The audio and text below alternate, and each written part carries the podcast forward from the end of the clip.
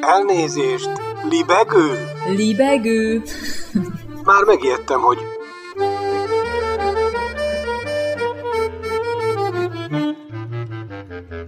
Üdvözlöm Önöket! Ez itt a Libegő újabb szellemröptető műsora. Balázs Attila vagyok, kívánok jó szórakozást!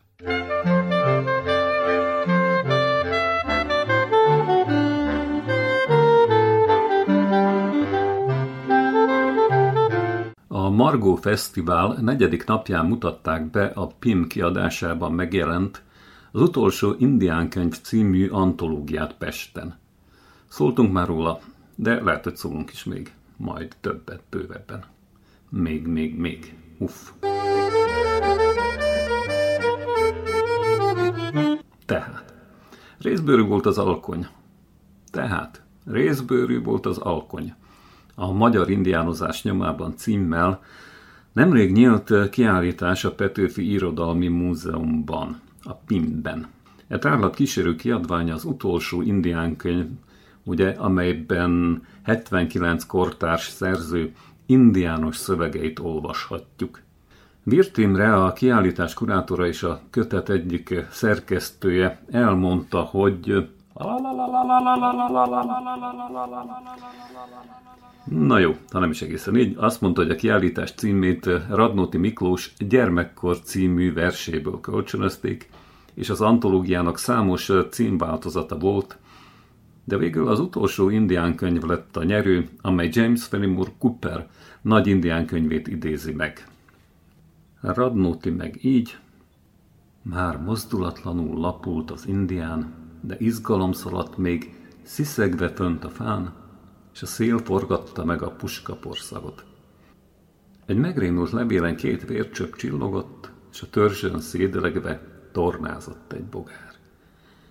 Részbőrű volt az alkony, és hősi a halál. Itt tehát Radnóti, és most folytatjuk, hogy a kiállítás és maga az antológia is felveti a kérdést, hogy lehet-e még magyar indiánozásról beszélni. Mit lehet kezdeni ma az indiánozással, mint metaforával és gyermekkori emlékkel? A hagyományal, ami egyszerre jól megfogható és nehezen körülírható. A könyv kísérletet tesz arra, hogy a jelen horizontjából megtaláljuk hozzá a kapcsolódási pontokat. Jász Attila, a kötet másik szerkesztője is szóhoz jutott. Uff. Elmondta, hogy uff. Elmondta, hogy a magyar indiánozás tulajdonképpen tévedésen alapul. Úgy hiszem, mondja, hogy borvendék Deszkás Sándor, Baktai Ervin vagy Cseh az olvasmány élményeik hatására kezdtek el indiánozni, és ő Cooper meg Mark és ők Cooper meg Karl May regényeket olvastak. Olyan szerzőket, akiknek valójában nem sok közük volt a valódi indiánokhoz. Az antológia szövegeiben épp az az izgalmas, hogy szerzőik és a valódi indiánok között ugyanúgy megvan ez a távolság. E kortárs alkotók nem ismerik az igazi indiánok világát, csak az olvasmány élményeik alapján tudnak róla képet alkotni. Az antológia irodalmi szövegei azonban rámutatnak, hogy a kollektív tudatalatti működik. A szövegek hasonló tőről fakadnak. Az idősebb szerzők a gyerekkorukat írták meg, írásaikat áthatja a nosztalgia. Szövegeikben barátságról, hősiességről, erkölcsi nemességről, természetszeretetről, hűségről és szabadságról szólnak. Gyukics Gábor, ugye, aki szintén részt vett az utolsó indiánkönyv szerkesztésében, kiemelte, hogy az erdélyi és a vajdasági szerzők nagyon más ízt hoztak ebbe a kötetbe, mint a határon inneni írók. A vajdaságiak a saját jugoszláv hátterükből merítettek, az erdélyek pedig azt ecsetelik, hogy ők valójában mindig is indiánok voltak, hiszen állandóan a természetet járták. Gyukics hangsúlyozta, az antológiához nagyon erős indián versek is születtek, olyan szerzők tollából, akiknek semmiféle valós tapasztalatuk nincs az indiánozásról. Kihívás volt eh, számára ez a feladat, mondta el jó maga, mivel ő a pöttyös könyveken, nem pedig indián regényeken nőtt fel. Virtibrének mégis sikerült rábeszélnie a szöveg megírására. Ennek alapján dél-amerikai indián mitológiai motivumok adják, amelyeket a kétkötetes, mitológiai enciklopédia szócikkeiből gyűjtött ki a költő.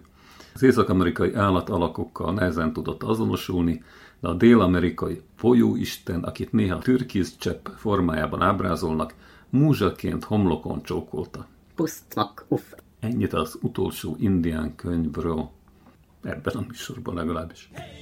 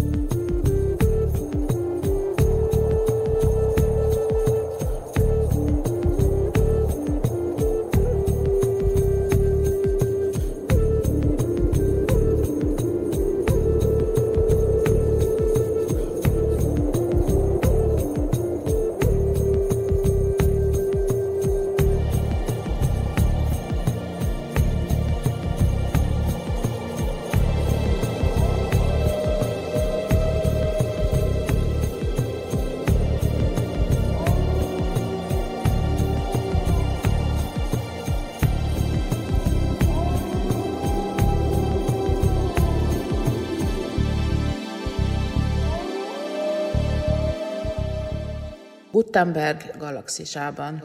Könyvtárban nőttem fel. A mikrofonnál Szeles Judit. A Csengeri Petőfi Sándor általános iskola könyvtárában. Ugyanis apukám ott lett könyvtáros, miután a Szamosbecsi iskolát összevonták a Csengerivel, és a Becsi iskolaigazgatót, aput könyvtárosnak vették át. Lefokozták.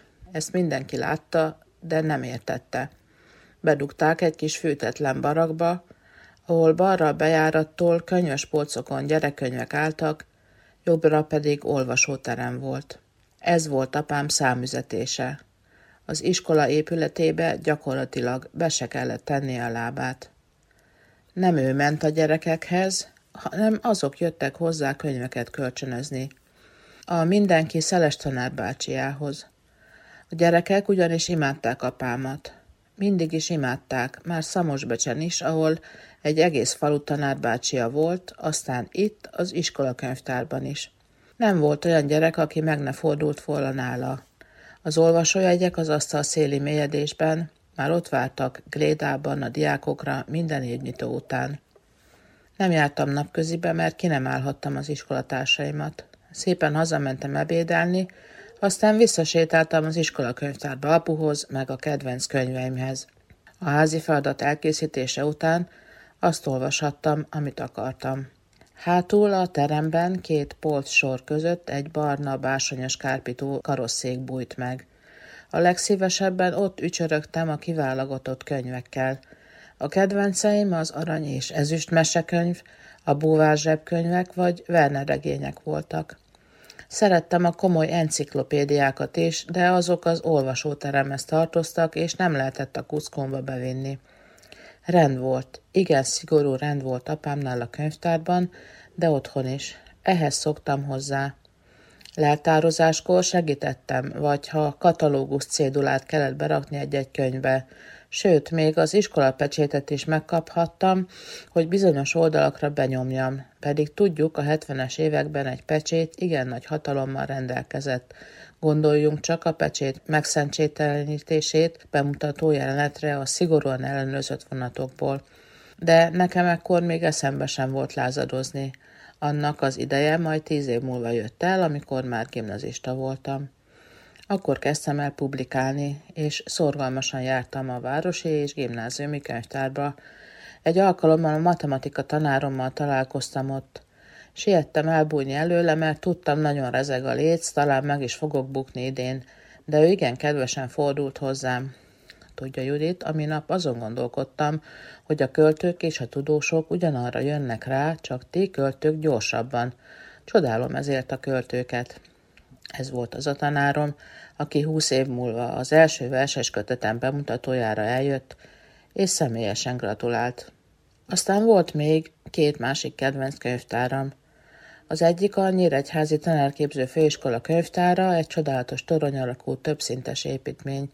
A főiskolás idők nagy részét azzal töltöttem, hogy ott görnyedtem egy-egy szakirodalom fölé. Szép irodalmat otthon olvastam, de mivel a szakirodalom nagy része nem volt kölcsönözhető, beköltöztünk az évfolyam társaimmal a könyvtárba, és zárásig ott ültünk. Télen olyankor már szénfekete sötét volt. Néha arról álmodoztam, hogy rám zárják a könyvtárat. Igen, szerettem volna, de végül mindig kitessékeltek utolsóként az épületből. A másik a Debreceni megyei könyvtár volt. Annyi segítséget soha nem kaptam könyvtárosoktól, mint ott. Könyvtár közi kölcsönzéssel mindent megszereztek nekem. Sokat ültem a folyóirat olvasóban is, akkor még katalógusokat kellett nyálazni, ha egy-egy cikket meg akartam találni. Sziszi-fuszi munka volt. Amit meg nem találtam meg helyben, megszerezték nekem.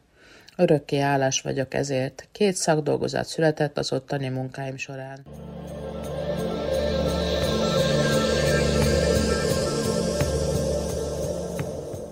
A Svédországba való kiköltözés után beiratkoztam a Strömstadi városi könyvtárba. Eleinte angol nyelvű könyveket kölcsönöztem, mert egy kukot sem értettem svédül. Akkoriban kezdtem el érdeklődni a japán buddhizmus egyik ága iránt. Könyvtárközi kölcsönzéssel sok szép könyvet rendeltem meg a Stockholmi Királyi Könyvtárból. Egy ilyen könyv volt Kukai Mester egy műve angol fordításban.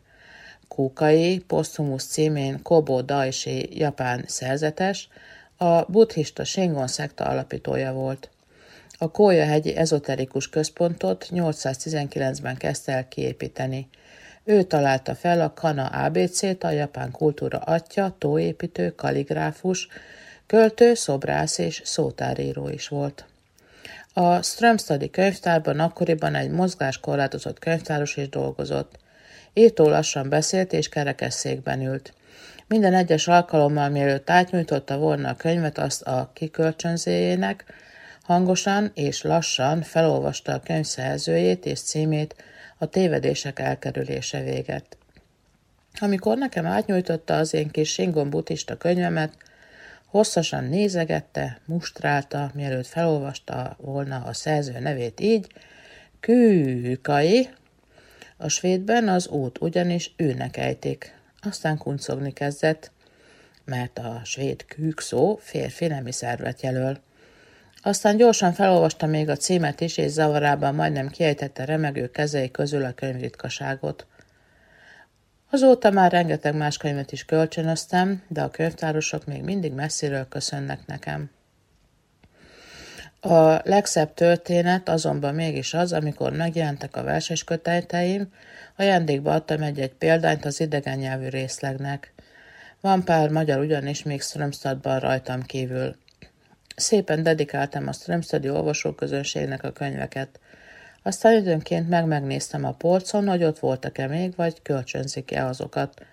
Még egyszer oda nem jött hozzám a könyvtáros, és közölte, hogy szörnyen restelli, de sajnos az egyiket ellopták.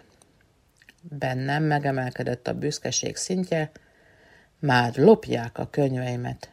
Természetesen nem szép dolog közkönyvtárból könyvet eltulajdonítani, de valaki engem akart. Ezzel a kis történettel fejezem be tehát mondókámat már a könyvtárak dicsőítéséről.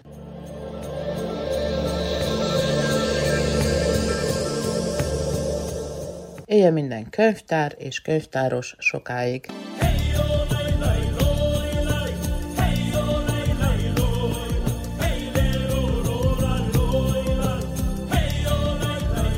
Igen, Vidát. Szeles Juditot hallották.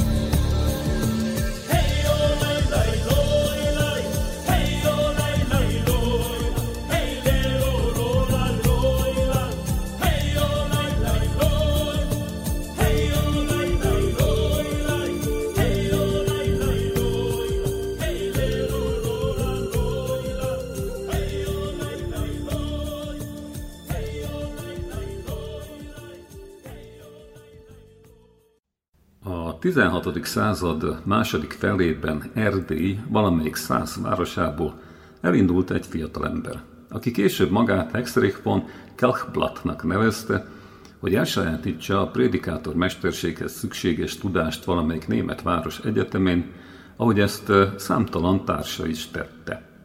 Az egyetemen aztán megismerkedett a kor legizgatóbb tudományával, az alkímiával. Kutatni kezdte a mágikus tudás ősforrásait, bebarangolta az akkori ismert világ nagy részét, közben nyelvét és vallását is többször megváltoztatta. Majd miután az észak-afrikai arab városokban is utánjárt a földi módon megszerezhető titkos tudásnak, visszafordult Európába. A legrégibb tudást kereső szenvedélye a brit szigetekre vezette, ahol druidákat keresett, akiknek nyomára ugyan nem bukkant, de Írországban megismerkedett az iskoláit Bordóban és Reimsben végző, az ellenreformáció legfrissebb tudományosságával hazájába visszatérő Jeffrey Keatinggel, aki találkozásukkor már Forrest Fraser Írin Írország története című nagy munkáját írta, amelyben az ír mitikus történeti hagyományokat akarta összeegyeztetni a kor történettudományával ellenőrizhető ír történelemmel. Hexrich von Kelkblad hosszabb időt töltött el az ír tudós mellett, majd feltehetően szintén hosszabb londoni tartózkodás után a német fejedelemségek némelyikének érintésével hazatért Erdélybe, ahol egy elhagyott Ferences rendház romjai között húzta meg magát. Életének utolsó éveiben a rendház romos kerengőit telepítette be a külországokból hozott magbakkal, hogy amint a köré jegyült tanítványoknak mondta, felépítse élete történetének kertjét.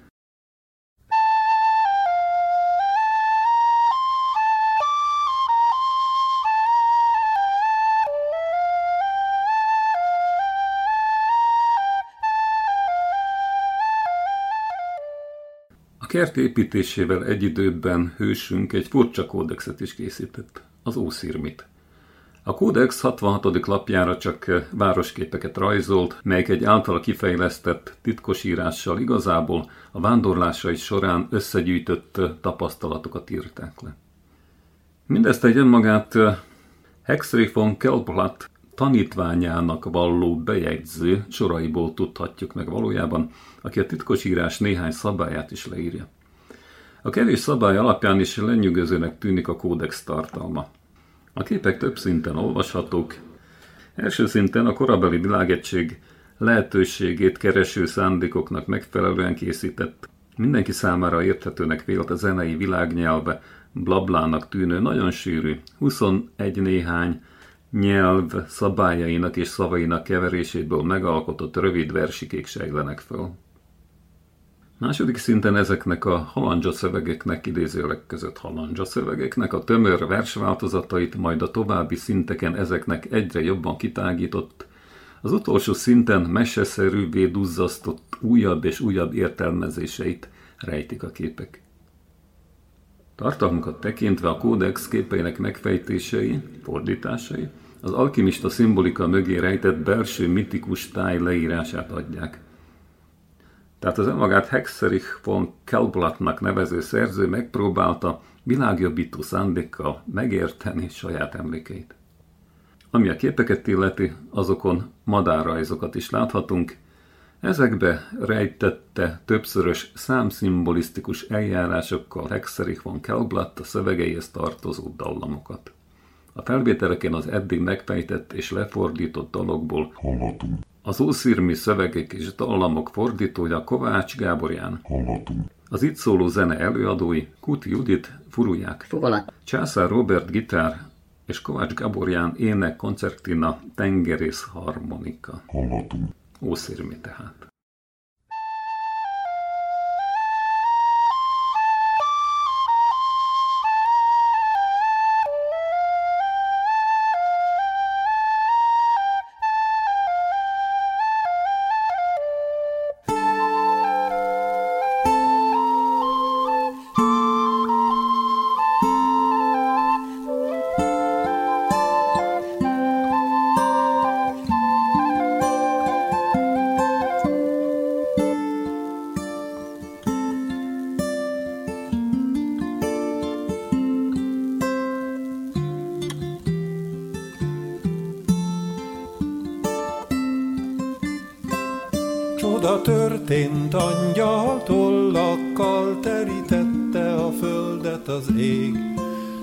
Szárnyasok jöttek a városba, hogy a gyermeket kézbe vegyék. Csak egy éber csillag követte őket, bújta az ágak csonthegyé. Felvillanó örömétől látható lett a mennyei rét. Csak egy éber csillag követte őket,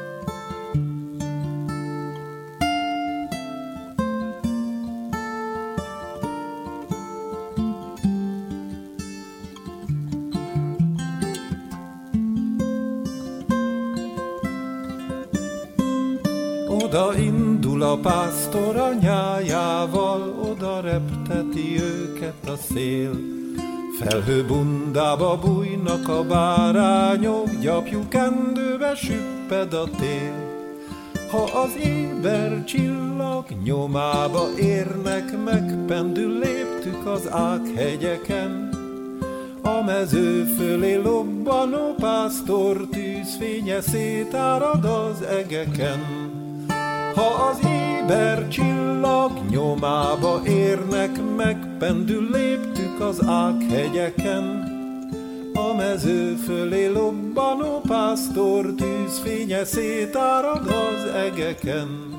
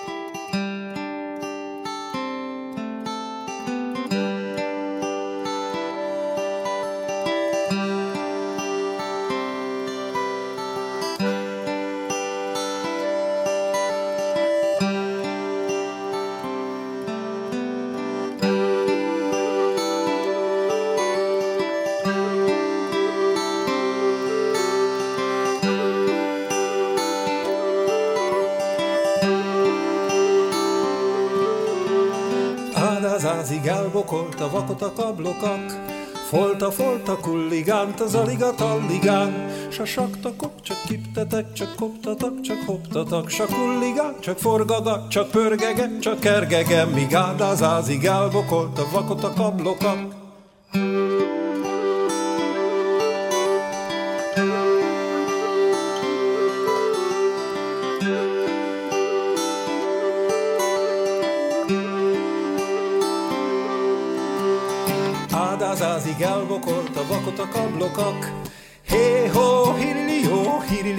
Jó, hé ho, hirili jó, hilli, hilli, jó. Folta, folta, kulligánt, az aligat, alligán. Hé-ho, hilli, jó, hilli, hilli, jó. Hé-ho, hilli, jó, hilli, hilli, jó. Se saktakok, csak kiptetek, csak koptatak, csak hoptatak, csak kulligán, csak forgaga, csak pörgege, csak kergege, míg ádázázik elvokolt a vakot a kablokak.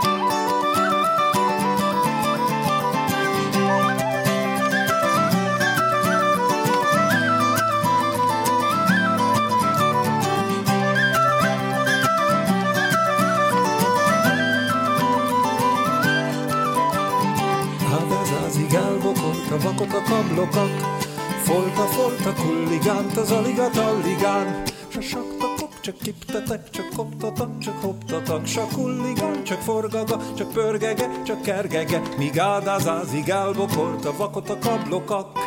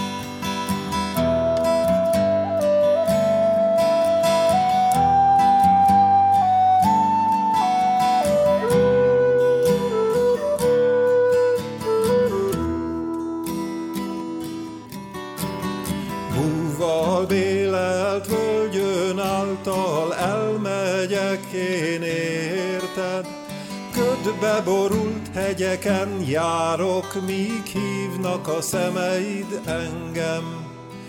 Bánat vízén átúztatok, csodafényt tajtékzó paripámmal. Bánat vízén átúztatok, csodafényt tajtékzó paripámmal.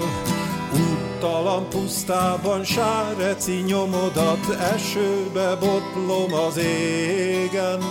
Szél szakít szótép csendveri dalomat, hajdani táncüti léptem. Bánat vízén áll átúztatok, csodafényt tajtékzó paripámmal, bánat vízén átúztatok, csodafényt tajtékzó paripámmal. Homokba fullad a nap verítéke, a borostyán hidak elmúlnak. Szekerek kereken, nem zörök köveken, a kutakba kavicsok hullnak. Bánat vízén átúztatok, csodafényt tajtékzó paripámmal. Bánat vízén átúztatok, csodafényt tajtékzó paripámmal.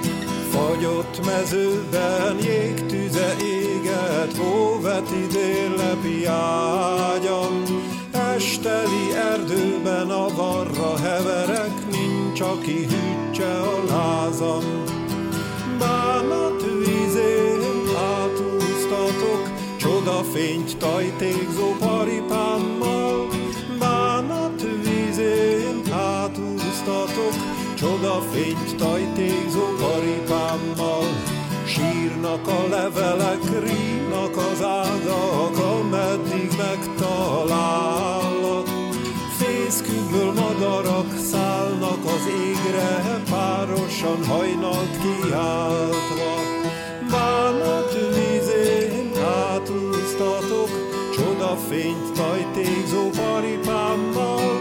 Bánat vízén átúztatok, csodafényt tajtékzó paripámmal.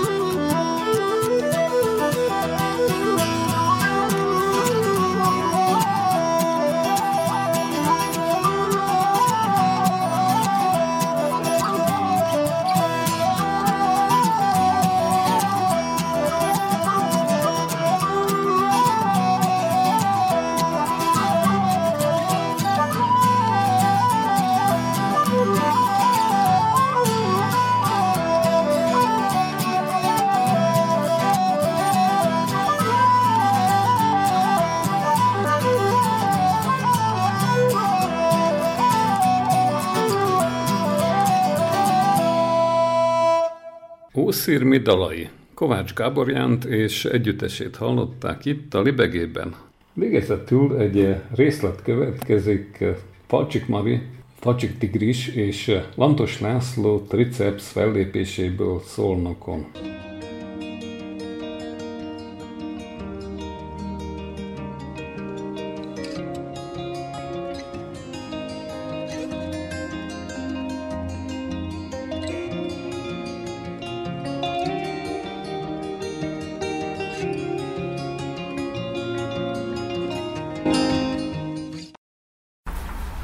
Kisbolygó nemzeti ünnep.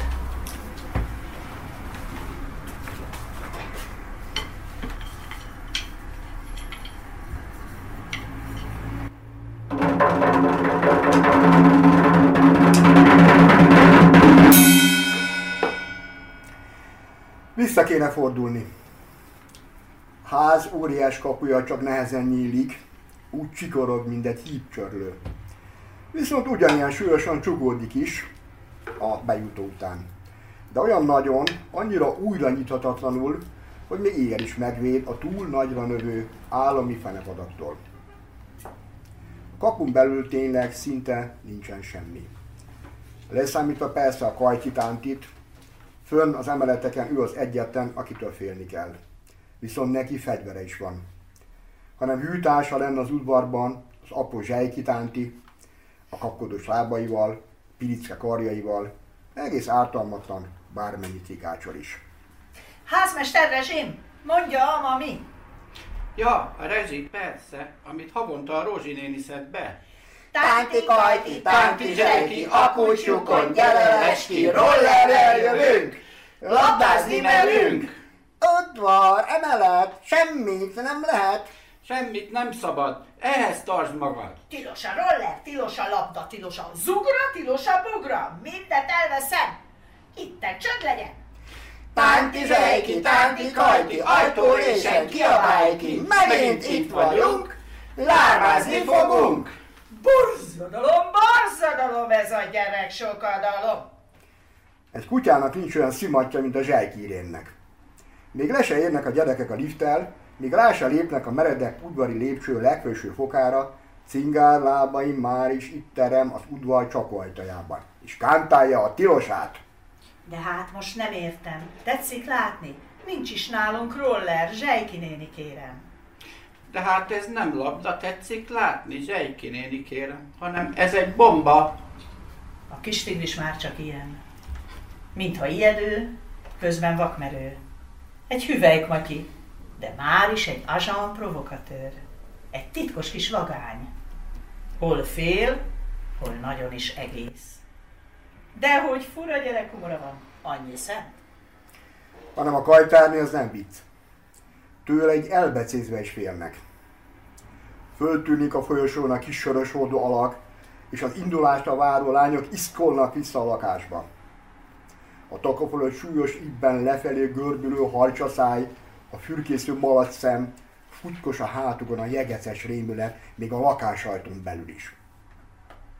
A szokásosnál is fenyegetőbben közeleg a lifthez, ahol az apjuk áll, és fogadja épp fölérkező barátját Sándort, vagy ahogyan ők hívják, a Nancsit, aki a korai időpontban már, vagy még kapatosnak látszik. Idáig ünnepelte a forradalom előestét a Lékai téri éjszakai bárban. És most Jóskát tartja föl. Pedig neki oda kellene érni a kislányokkal az iskolai ünnepség kezdetére, és mielőbb bejutni a munkájára. Mert iskolaszünet, az van, de nincs munkaszüneti nap. 1848 te csillag. Március 15-e még mindig nem piros betűs nemzetünnep. Miért ki nekem egy kannával a Gizella jó kávéjából, hogy föléledjek, az Isten verje meg. Hadd keljen ki a sírjából még egyszer az a régi Sándor. Hadd lássák ezek, még nem ölték meg. A jeles napon kajtárni szolgálatba indul. Hová is máshová. Egyszer ő, egyszer a kajtár. Sose együtt. Hadd vegye duplán hasznukat a megvédendő népi demokrácia. Kajtárni teljes békeharci díszben lép ki leválasztott egyszobásuk ajtaján. Ahol Kajtár most aludhat, aztán egész nap nyugodtan cigarettázhat, még kevertezhet. Egyenruha, tány és sapka pisztoly. Két kézzel markolja a hordós alától csatos, széles, kopott bőrövet, amin a pisztolytáska lóg. Jó reggelt, elvtárs! Maguk meg mit randalíroznak, zajoznak itt ilyen korán? Baj van talán? Még lehet. Hát maga meg, mit tugdosod? Nem ivott eleget? Jóska kifejezetten aggódik a Nancsi várató válasza miatt, aki a tegnap este még makulátlanul elegáns, világos ballonja zsebéből húzkodna elő a lapos üveget. De nem boldogul a mozdulattal. Az üveg ott marad, ahol volt. Jobb lesz a békesség. Ki tudja, mi lehet abból, ha ennek a szürke egyenruhás, fölfegyverzett gömböznek jelenteni támad kedven mindarról, amit itt most tapasztal. De Jóska, még a tisztában van is vele, mit jelent a munkásőr hatalma, nem fél. Vagy csak nagyon jól tud uralkodni magán. Vagy gyerekeknek is azt tanítja, hogy a félelemnek nem szabad látszódnia. Mari egyszer majd, már nagyobb lánykorában össze is szedi magát annyira, hogy a liftig vezető lépcsőn megelőzve a korlátba kapaszkodó, fújtató testet jó hangosan oda köszön neki. Csókolom, Kajtár néni! És a mérges pöffeteg visszagurul két fokot, onnan szól utána. Szervusz, fiam. Na, segíts már, add a karod. Ám ebben a pillanatban a legkevésbé sem szorul segítségre. Már a Nancsi előtt alatt áll, aki jó két fejjel magasabb nála. De úgy néz föl rá, mintha lenézne. Elvetársa magának a kurva anyja. Tudja azt maga, mikor Zicsit, meg a jókait egyszer lecsukták. Ugyan ezt írták az indoklásba be, hogy randalírozás. És hogy az Icsit meg is fosztották grófi rangjától, mire a bátor úgy írta alá, Nix CH, Zicsi. Így, csével, Zicsi. Ezt csinálják maguk belőlünk, egy csé, egy primitív csé, itt mind az leszünk. Kajtáni számára ennek az agyvaléknak semmi értelme. Hátrébb is lép a nancsi nyálott fröcsögő szája alól, de püffett testét, mint egy lazán megtámasztva, szolgálati fegyverén tartja a tenyerét.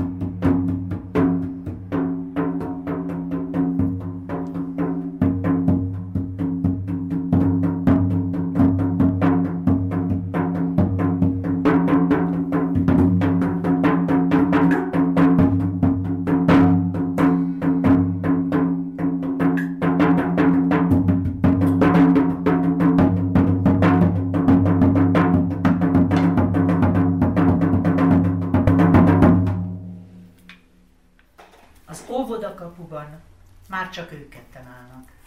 Gizella és a kis tigris. Még mindig küzdenek. Az anyának sehogyan nem sikerül lefejteni kezéről a rágörcsölődő kisfiú kezet. A kis tigris ma nem bír bemenni azon a kapun. Az egész héten fenyegető pálcika zászlós emlékműdíszítés, ami mindjárt valósággá lesz, végképp elriasztja.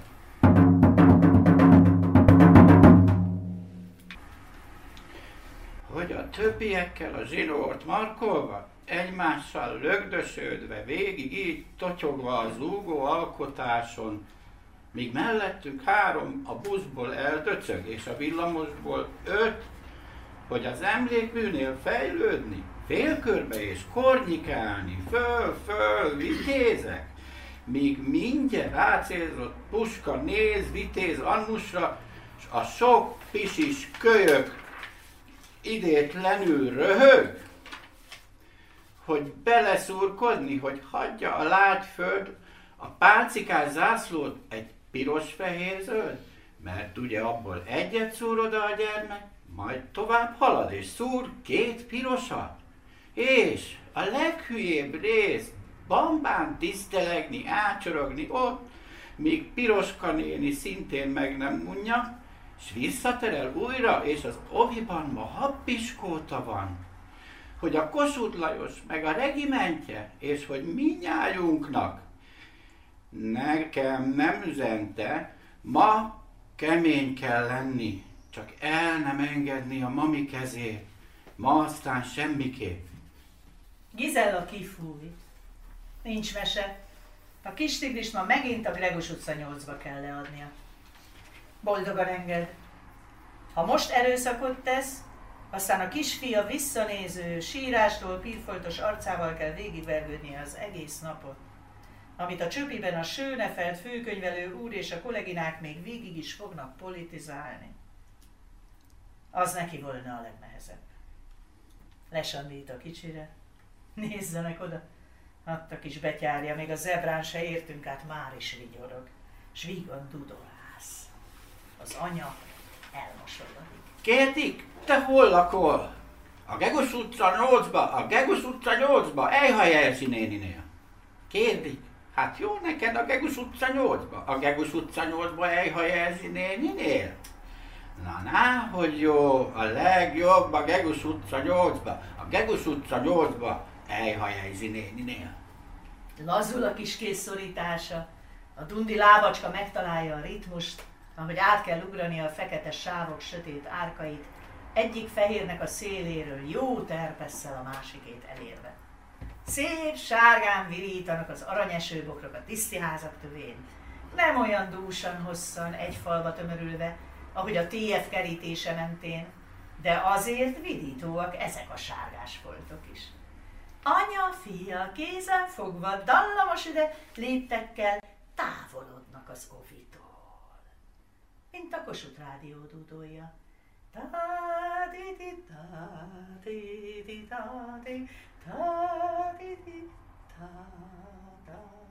Csak ünnep lesz ebből! Éljen a magyar szabadság, éljen a haza, menjetek haza!